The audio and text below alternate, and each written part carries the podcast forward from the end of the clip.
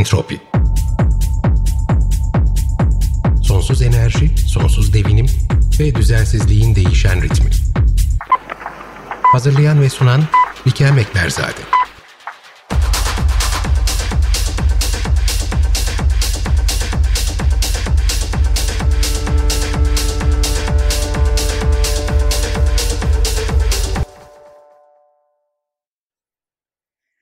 Femicide yani kadın cinayeti kadının kadın olduğu için öldürülmesidir. Feminicidio yani cins kırım ise devletin kadını korumaması, cinayetleri önlememesi ve faali cezalandırmaması nedeniyle sistematik hale gelmiş bir nevi öne açılmış ve adeta cesaretlendirilmiş cinayetleri tanımlar. Türkiye'de kadın cinayetleri uzun süredir müferit adli vakalar olmaktan çok uzakta. Ve İstanbul Sözleşmesi'nin koruma kalkanı olmadığı bir dönemde de artık cins kırımın önü açılmış gözüküyor. Az sonra bu ve fazlasını feminist avukat Meriç Eyüboğlu ile birlikte tekrar konuşacağız. Bugün 5 Nisan 2021 Entropi'ye hoş geldiniz.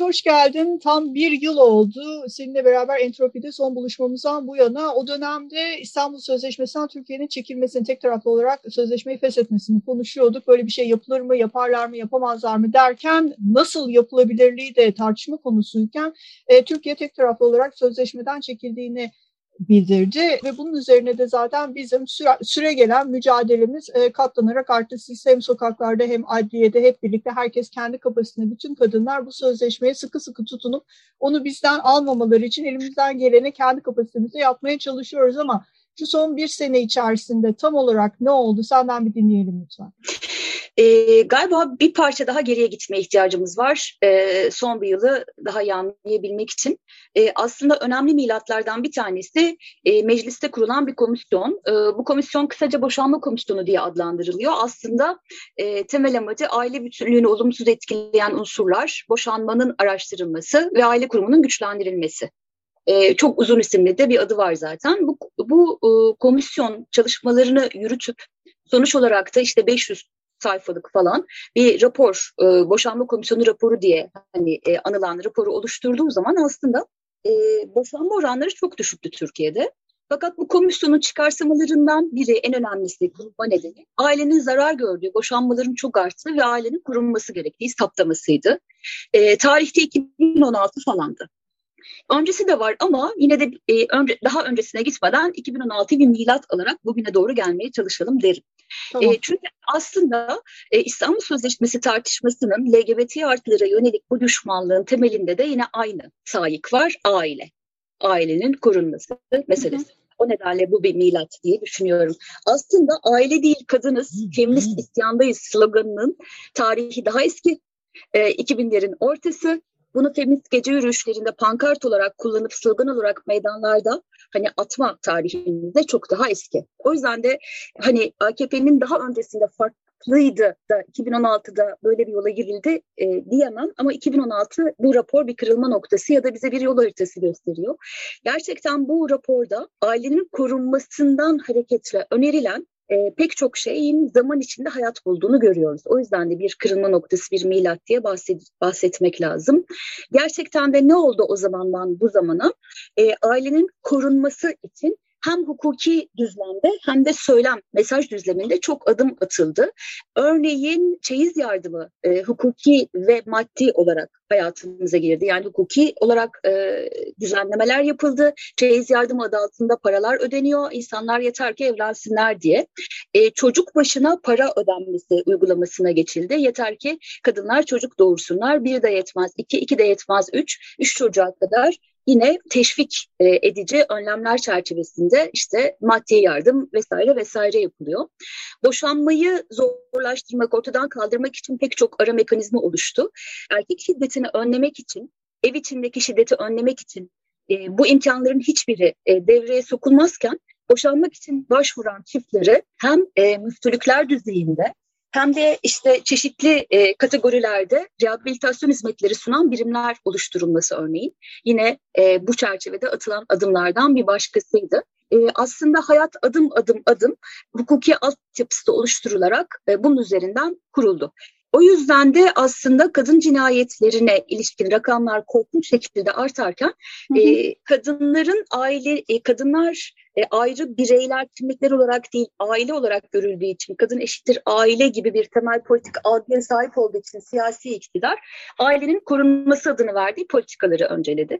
O yüzden de aslında tüm bu olan bitenin aile meselesinden ayrı el alınması mümkün değil. Gerçekten biraz daha yakın tarihe gelelim. 2018-2019'da yükseltilen bir kampanya vardı. Nafaka hakkı kampanyası. Hı hı süresiz nafaka ödüyoruz, çok mağduruz, çok mağduruz diye tepinen erkekler gördük. Bunlar çok mağdur evet. erkeklerdi. Biz o mağdur erkekleri daha öncesinden de tanıyoruz. Çarpıcıdır ki şu boşanma komisyonu e, raporunda e, raporu oluştururken meclisin işte ilgili komisyonu e, mağdur erkekleri görüşmeye çağırdı ve mecliste bu mağdur erkekleri dinledi ne kadar mağdur olduklarını. Fakat mor çatı mesela değil mi ilk akla gelen yerlerden biri mor çatıyı ya da hiçbir kadın örgütünü davet etmediler raporlarını dikkate almadılar. Evet. E, gözlemlerini dinlemediler ama mağdur erkekleri dinlediler. Her neyse bu mağdur erkekler gitgide örgütlenmeye başladılar. Şimdi pek çok dernek, platform vesaire altında örgütlenmiş durumdalar. İşin doğrusu başlangıçta onların yükselttiği ses e, çok anlaşılmadı, çok görünür olmadı ya da e, ana haberde çıkan yani ana akımda çıkan haberleri falan hatırlıyorum ben. E, süresiz nafaka ödedikleri için ekonomik bir yıkım altında kaldıkları, bunun işte ekonomik sonuçları olduğu falan gibi bir çerçevede e, ele alındı. Yani mesele sanki e, bu adamların boşandıkları kadınlara e, süresiz nafaka ödemek zorunda kalması dolayısıyla ceplerinden çıkan 300 liraymış gibi. Memleketimizde bununla ilgili tabii ki e, dikkate alınabilir e, bilimsel çalışmalar falan yok ama iş çok e, çığırından çıktıktan sonra KADAV, Ankara e, merkezli bir kadın örgütü e, dosyalar üzerinden bir çalışma yaptı ve raporunu paylaştı. Türkiye'de inceledikleri dosyalar çerçevesinde bağlanan nafaka ortalamasının 170 lira olduğunu ve bu bağlanan 170 liranın da %60-70 oranında ödenmediğini yani kağıt üzerinde kaldığını belgeleyen bir rapordu. Bu parantezi kapatıyorum. Nafaka ile ilgili süren tartışmada e, bu adamlar işte bu bir araya gelen erkekler ve dernekler ne diyor diye baktığımız zaman e, şunu söyledikleri ortaya çıktı bir süre sonra. Eğer nafaka hakkı olmasa, bir hak olarak bu kabul edilmese kadınlar bu kadar kolay boşanamazlar. Nafaka kadınların kolay boşanmasını sağlıyor. Çünkü kadınlara işte bağlanan bu paralar e, kendilerini güvende hissetmelerine yol açıyor. E, dolayısıyla e, nafaka ile ilgili gürültü kopardıkları dönemde e, ne bileyim Akite, Milli Gazete'ye işte ve türevi e, bayraktarlık yapan e, yerlere baktığımız zaman 6284'ün de İstanbul Sözleşmesi'nin de örneğin mol da defalarca manşet olduğunu e, görür, görürüz. E, evet. E, hiç hatırlarız zaten. Dolayısıyla daha o da zamanda aslında bu aile tartışmasının merkezinde aldıkları için e, bunları da tartışmaya açmıştı bu ekip. Hı hı. Ben e, Milli Gazete'nin de Akit'in de kimi haberlerini hatırlıyorum ülkemizin e, bekası üzerindeki en büyük tehdit İstanbul Sözleşmesi'dir başlığıyla örneğin e, bir şöyle hafif bilgisayarda bir arama yapacak herkes ulaşabilir. E, ilk kez kadınlarla ilgili bir konunun bekayı tehdit ettiğini böylece orada görmüş oldum. Bu kategoriye ilk kez yükselmiş olduk diye de söyleyebilirim. Dolayısıyla İstanbul Sözleşmesi ve e, 6284'e ilişkin bu şey saldırının aslında miladı son pandemi dönemi de değil daha eski. Peki biraz daha ilerleyelim. E, pandemi dönemindeki işte o, o sert rüzgarlar arasındaki fark ne? Arasındaki en belirgin fark şu aslında. Giderek büyüyen bir karşı cephe gelişiyordu. Fakat o cephenin içinde kadınlar yoktu. Birinci çıkarım bu. Örneğin Kadem e, nafaka meselesinde biraz daha mahcup İstanbul Sözleşmesi'nde daha net bir biçimde e, açıklamalar yapıyordu o dönemde. Kendisine yönelik saldırılar o, o cenahtan epey yükseldiği halde. E, bir de siyasi iktidar yoktu. E, yine o dönemde e, Recep Tayyip Erdoğan'ın İstanbul Sözleşmesi'nden çıkılabilir. Bu nas değildir, kanun değildir e, e, anlamındaymış. E, bir cümle kurduğunu hepimiz okuduk. Ama bu kamuoyuna açık bir toplantıda, basına açık bir toplantıda değil, kapalı bir toplantıda söylenmiş bir sözdü ve bu işte aile falan filan derneği kuran erkekler tarafından aktarılmış bir sözdü. Doğrudan kulağımızla işittiğimiz bir söz değildi. Dolayısıyla İstanbul Sözleşmesi tar- tartışmaya açılmıştı ama siyasi iktidar bu konuda açıktan tutum almamıştı. O dönem en belirgin özellikleri e, olarak bunları söyleyeyim. O dönemde yaşadığımız saldırının e, hiçbir zaman şey olmadı, hız kesmedi ama e, en görünür halini e, geçen yıl, geçen yaz yaşadık. O zaman ne oldu? O zaman şöyle oldu. E, Diyanet İşleri Başkanı ki her açıklaması birbirinden gerçekten çıldırtıcı biri malum. Dünya çapında salgının, pandeminin nedeni olarak aile kurumunun yıkılması, ailenin zarar görmesi ve evet. eşcinsel evlilikler, LGBT artı evlilikler olduğunu açıkladı. Bu nedenle dünya çapında bir salgın yaşandığını söyledi. Ee, Ankara burası ilk tepkiyi verenlerden biriydi hatırlayacağımız gibi. Zehir zemberek bir açıklama yaptı. Ardından da çoklu baro yasa tasarısıyla karşı karşıya kaldık ve baroların işte hali ahvaline ilişkin e, işte o düzenleme e, geçti, geçirildi. E, siyasi iktidarı çok kızdırdı baro bu işte tepkisiyle Ankara Barosu.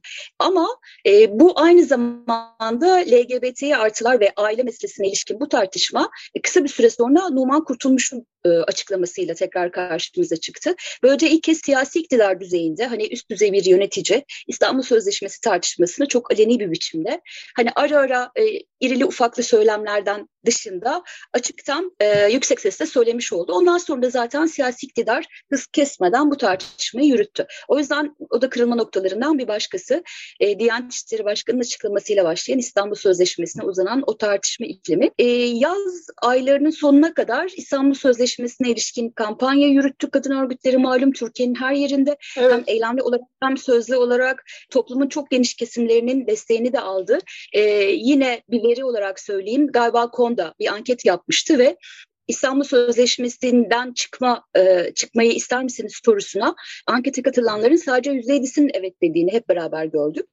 Üstelik e, seçmenlere göre bir dağılım yapılmıştı. AKP'ye ve MHP'ye oy verenlerin e, çok küçük bir bölümü çıkmak istiyordu. Dolayısıyla e, hani sadece kadınlar, LGBT artılar ya da e, AKP muhalifleri, toplumsal muhalefet bileşenleri değil, Türkiye'nin çok büyük bir kesimi İstanbul Sözleşmesi'nden çekilmek istemiyordu.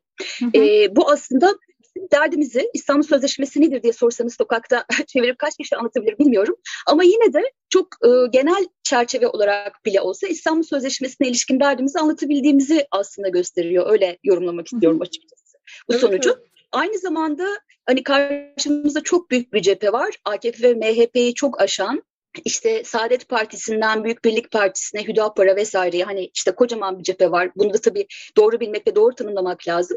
Ama bu buraları seçmen olan, buralarda yer alan, oy veren kadınların hepsinin e, aynı şekilde düşünmediğinde yine hani bir kenara not etmek lazım. Tıpkı Kürtaj Haktır mücadelesinde olduğu gibi o zaman da bu partilere oy veren kadınların bir bölümü karşıydı örneğin Kürtaj'ın yasaklanmasına. Şimdi hı hı. sonra ne oldu? Ee, aslında kademin pozisyonu tabii ki bir e, bizim açımızdan önemli. Hani e, anlamaya çalışıyoruz. Bu nedenle önemli. Kadem e, bilindiği gibi e, Recep Tayyip Erdoğan'ın kızı Sümeyye Erdoğan tarafından kurulmuş. AKP'nin işte kendisi kendisine benzeyen, kendi izinde yürüyen arka bahçesinde sivil toplum örgütü kurdurma furyasının bir parçası olarak hayatımıza girmiş e, bir yer kadem. O yüzden de kadem bu konuda ne diyor, ne demiyor meselesine bakıyoruz elbette. Oradaki meseleyi anlamak açısından. Kadem İstanbul Sözleşmesi ilk kabul edip yürürlüğe girdiği zaman e, işte çok alkışlayanlardan, o ilk birkaç yılki İstanbul Sözleşmesi'ne ilişkin e, Türkiye'de düzenlenen toplantıların e, bizzat örgütleyicilerinden falan bir örgüt. İstanbul Sözleşmesi tartışmaya açıldığı zaman da ilk dönemde İstanbul Sözleşmesi'ne ihtiyaç var yönünde açıklamalar yapan bir örgüt. Fakat İstanbul Sözleşmesi'ne ilişkin bu yaz aylarında e, doğrudan işte Cumhurbaşkanı'na dahil olduğu o sert tartışmalar döneminde Kadem'de çeşitli basınçlar yedi. Bunu sosyal medyadan, medyadan bile izlemek mümkündü. Çok ağır saldırıyorlardı açık alanda, kamusal alanda e, o cephedekiler çünkü. E, Dilipak, Abdurrahman Dilipak korkunç açıklamalar yapmıştı hepimizin zihnindedir vesaire. Hı hı. Sonuç olarak e, yine bir basına kapalı toplantıda kadem başkanının e, işte bir AKP toplantısı belki AKP'den daha geniş bir toplantı e, onu hatırlamıyorum şu an ama kadem başkanının kalkıp İstanbul Sözleşmesi'ni savunan birkaç cümle söylemesi söylediği için çok ağır e, saldırıya uğradığı e, falan da yine haberlere konu olmuştu. Yani bir yalnızlaşma süreci de vardı kuvvetle muhtemel ki. Sonuç olarak kademin de sosyal medyada işte İstanbul Sözleşmesi kaldırılsa bile e, erkek şiddetiyle mücadele devam etmelidir diyen, e, daha işte giderek geri adım atan bir sürece doğru evrildiğini gördük. Ama derken bir e, görece uzlaşma sağlanmış olsa gerek ki e, bizzat Recep Tayyip Erdoğan erkek egemen değil aile egemen bir toplumuz gibi yine ortaya bir kavram püskürterek bu tartışmayı kapattı. Ee, ve İstanbul Sözleşmesi gündemi geçici olarak hayatımızda arka plana geçti. Bu şerden şöyle bir hayır doğdu bence. İstanbul Sözleşmesi 2011'de imzalanmış ve 2014'te yürürlüğe girmiş olsa da aslında çok sınırlı e, bir çevre e, e, tarafından biliniyordu sadece. İşte e, aktivist e, kadınlar, feministler ve e, belki feminist avukatlar çok sınırlıydı. E, ama İstanbul Sözleşmesi'nin adını e, duymayan kalmadı bence. böyle Kesinlikle. bir yani bu e, şerden böyle bir hayır. Evet. E, hani içeriğini herkes biliyor mudur tartışmalı ama hani böyle bir yaygınlık kazandı. E, İstanbul Sözleşmesi'ni uygula kampanyası, e, İstanbul Sözleşmesi uygula e, sözleşmesini uygula kampanya grubu adıyla yürüyor hala İstanbul'da, İzmir'de eylemler. İşte e, uygulama meselesinin ağırlık kazanacağı bir periyotta periyoda giriyorduk artık. Her şeyin biraz belirsiz olduğu zamanlardı. Zamanlar, öyle zamanlardan geçiyoruz zaten. Çünkü meclisin gündeminde ikide bir ısıtılıp karşımıza çıkarılan çocuk yaşta zorla evlendirme e, faili erkeklere af vesaire gibi başka doğrudan canımızı acıtacak düzenlemeler de vardı. E, ama açıkçası HDP'nin kapatılmasının e, işte Ömer Faruk Gergerlioğlu'nun vekilliğinin düşürülmesinin e, günleriydi o günler. Yani Hı. politik günden farklıydı. İşte Kürt sorunu vesaire e, gündemi vardı ve İstanbul Sözleşmesi tartışması yoktu. Bana sorarsanız şöyle derdim herhalde. Yani İstanbul Sözleşmesi'nden çıkacaklarsa da ki açıkçası ben çok kolay çıkılabileceğini düşünme, düşünmeyenlerdendim uzun zaman boyunca ama hani gelinen noktada çıkacaklarsa bile hani bu yıllardır bunun üzerine tepinenlere göstere göstere hani alkış kıyamet eşliğinde nasıl denir köpürte köpürte çıkarırlar. Hani bir gece vakti böyle sessizce e, değil de hani bunun çok şovunu yaparak tabiri caizse böyle tahmin ederdim herhalde. O yüzden memleketin politik gündemi farklıyken başka bir hani e, gündem varken işte HDP'nin kapatılması vesaire gibi İstanbul Sözleşmesi ile ilgili güncel bir e, gelişme yokken bu çıkma kararı e, benim tahmin e, beni tahmin edebileceğim bir gelişme değil. Dediğim gibi bunun ben büyük bir şok e, konusu olmasını e, tahmin ederdim çünkü. Ama şöyle düşünüyorum sonrasında bakınca aslında bu, bu da bir mesaj bize. Diyor diyor ki bu o, hareketle e, aslında siz aylarca kampanya yaptınız sadece kadınlar, LGBT artılar değil Türkiye'de çok ciddi bir e, destek gördü. Çok geniş kesimlerden destek gördü bu kampanya. E, hepimize bir mesaj bu. Yani sizi e, sizi görmüyorum, kabul etmiyorum, sesinizi duymuyorum, siz yoksunuz, benim için yoksunuz, bizim için yoksunuz demek.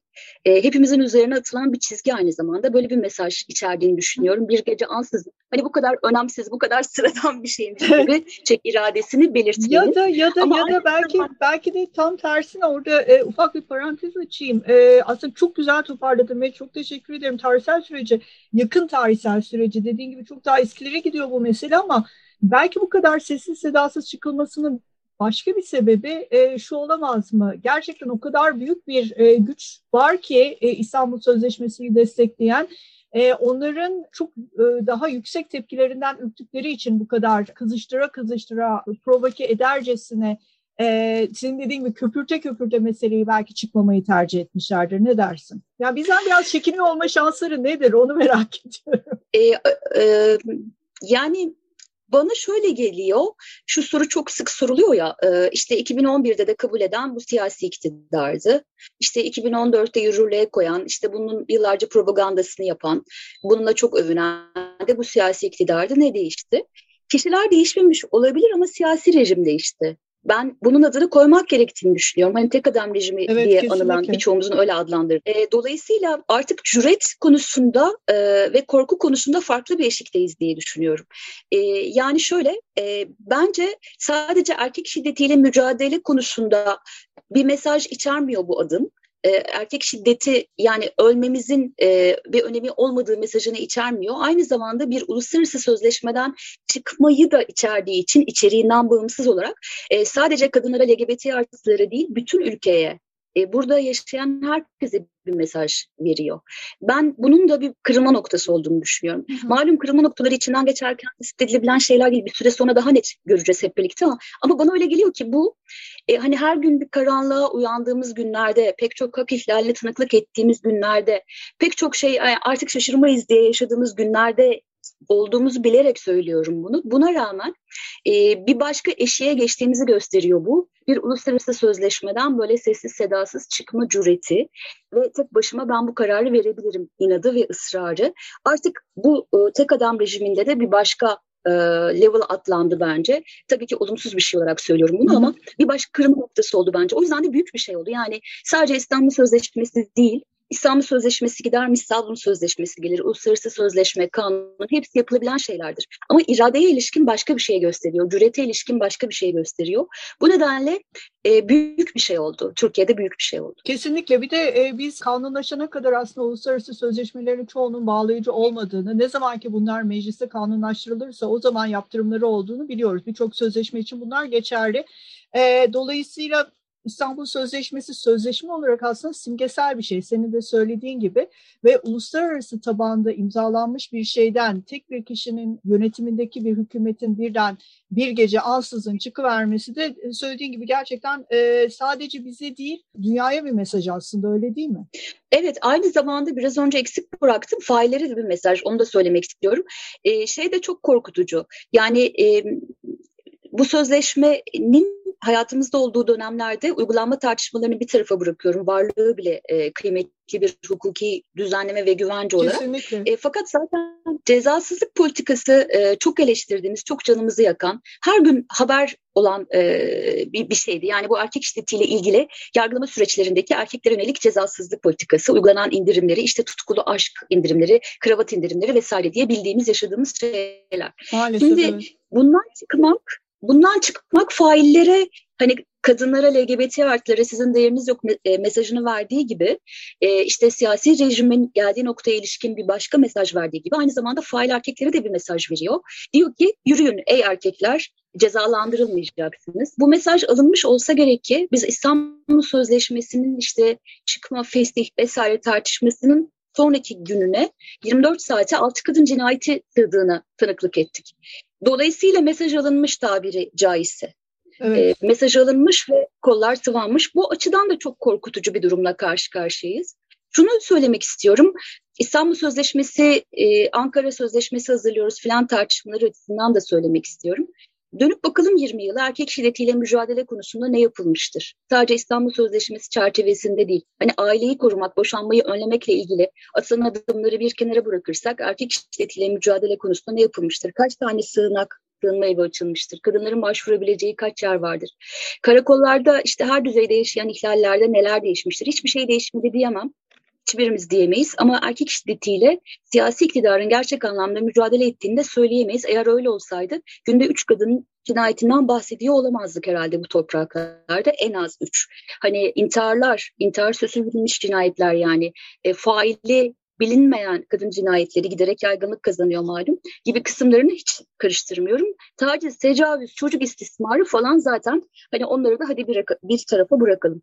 20 yıla bakıyoruz, tablo bu. Çekilme gerekçesine bakıyoruz. Ailenin korunması, LGBT artıya, e, LGBT artılara özendirmek gibi işte neydi belirsiz saçma sapan bir gerekçe. E, yani LGBT artılar yönelik korkunç bir öfke, korkunç bir saldırganlık e, falan çıkma gerekçesine bakıyoruz. Dolayısıyla geçmişe bakıyoruz, hani icraata bakıyoruz, söyleme bakıyoruz geleceğe ilişkin umut duymak için hiçbir neden yok ki. Yani erkek şiddetiyle mücadele etmemişsiniz, mücadele etmeyeceğinizi ilan ediyorsunuz. Çıkma gerekçesi olarak da yaşam hakkımızı, yaşam hakkımızı değil, LGBT artıların yaşama hakkını e, ortadan kaldıracak ve aileyi koruyacak, bizi ailenin içine sıkıştırıp aile dışında hiçbir hayat seçeneği bırakmayacak bir yaşam perspektifinden söz ediyorsunuz. İstanbul Sözleşmesi gitti, çok daha iyisi gelebilir diye nasıl düşünülebilir ki sizin mevcut durumunuza ve geçmişinize bakıldığı zaman? O yüzden de e, sadece ettiğiniz etmedikleriniz değil aynı zamanda çıkma gerekçeniz de aslında korkmak, karanlık içinde olduğumuzu düşünmek, düşünmek için bir başka veri. Ama bu karanlığı yırtacak kadınlar e, bunu da söyleyeyim tabii ki bu kadar şey Kesinlikle, kesin yok. Buna inanıyorum çünkü bizim mücadelemiz mutlak e, ve hiç hiçbir zaman içinde aslında e, yani ben en azından kendi yarım yüzyıllık hayatım için söyleyebilirim. E, doğduğum bir günden geldiğim noktaya kadar ben ve etrafımdaki kadınlar sürekli mücadelenin içerisinde oldular. Çünkü etmek zorundaydılar, olmak zorundaydılar. Başka bir çıkış yolu yoktu hayatta kalabilmek için hem, cins, hem cinslerimizin hayatta kalabilmesi için ve her şeyden önce şiddetin önünün kesilebilmesi için ama senin de dediğin gibi gerçekten geldiğimiz nokta belki de bizim idrak edebildiğimiz yıllar çerçevesinde en dip noktalardan bir tanesi ama biz buradan da çıkarız. E, çünkü birlikteyiz. Bunu sizin e, başı çekerek düzenlediğiniz o muhteşem feminist gece yürüyüşlerinde ve diğerlerin diğer etkinliklerde her zaman e, hissediyoruz. Her yıl bunu bir şekilde tekrardan yaşıyoruz ve buna olan inancımız katlanarak artıyor. Bu da aslında buradaki artılardan bir tanesi.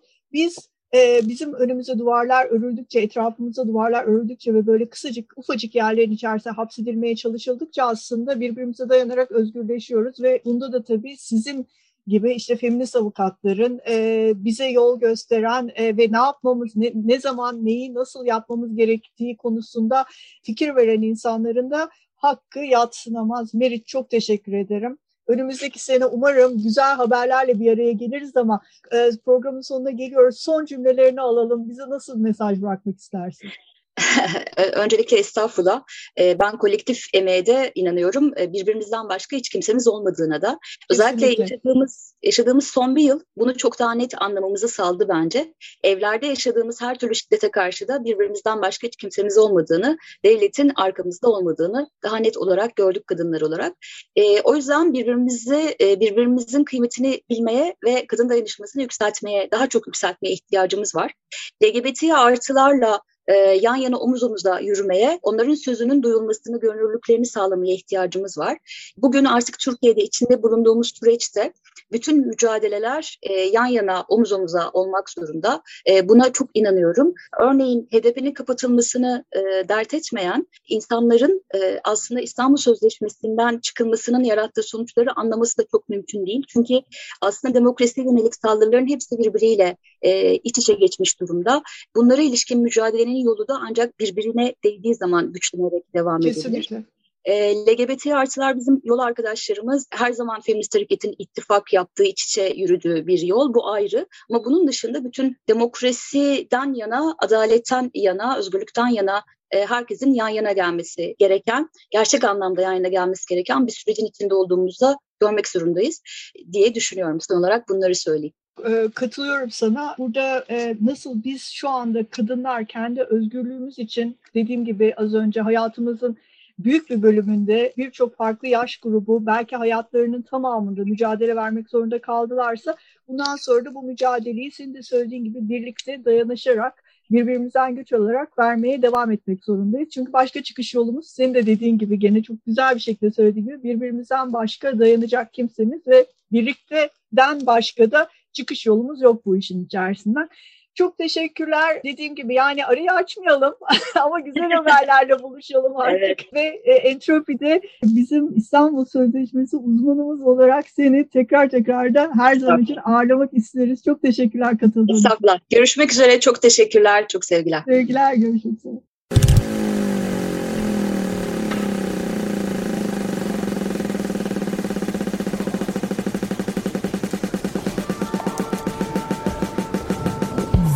Entropi Sonsuz enerji, sonsuz devinim ve düzensizliğin değişen ritmi. Hazırlayan ve sunan Bikem Ekberzade.